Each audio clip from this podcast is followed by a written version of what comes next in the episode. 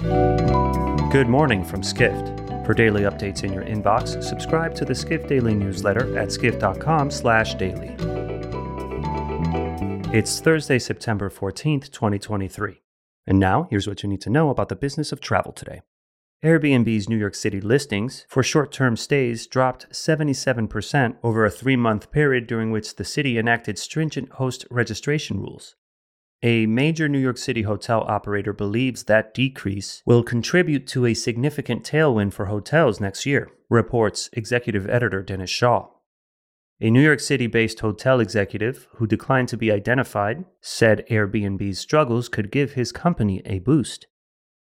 The hotelier noted that revenue per available room for city hotels was already projected to jump roughly 10% in 2024 from pre COVID levels. He added the figure could rise at least three percentage points given the clampdown on Airbnb listings. However, Schaal writes not everyone in the hotel industry agrees. Some hotel owners have argued that Airbnb's inventory numbers are too low to significantly impact hotels in New York City. Next, Morocco was hit by a massive earthquake last week that caused nearly 3,000 deaths.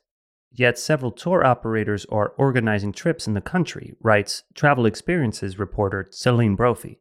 Although some tour operators decided to cancel or suspend operations following the deadly earthquake, Intrepid Travel and G Adventures have chosen to reroute trips away from areas most heavily affected. In addition, Journey Morocco, which provides multi day tours around the country, confirmed it would be operating all of its trips. However, the company's founder, Redouane Ouadi, said some tours to impacted areas would be modified.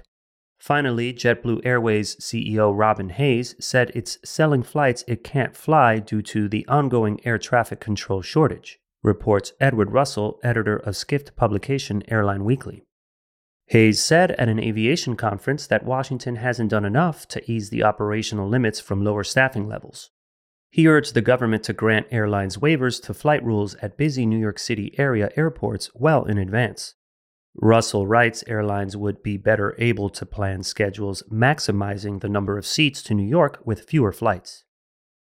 Russell adds the waiver is needed because airlines are required to use their slots and runway timings 80% of the time or risk losing them. United CEO Scott Kirby said the air traffic control shortage could cause hundreds of flight delays that wouldn't have occurred in the past.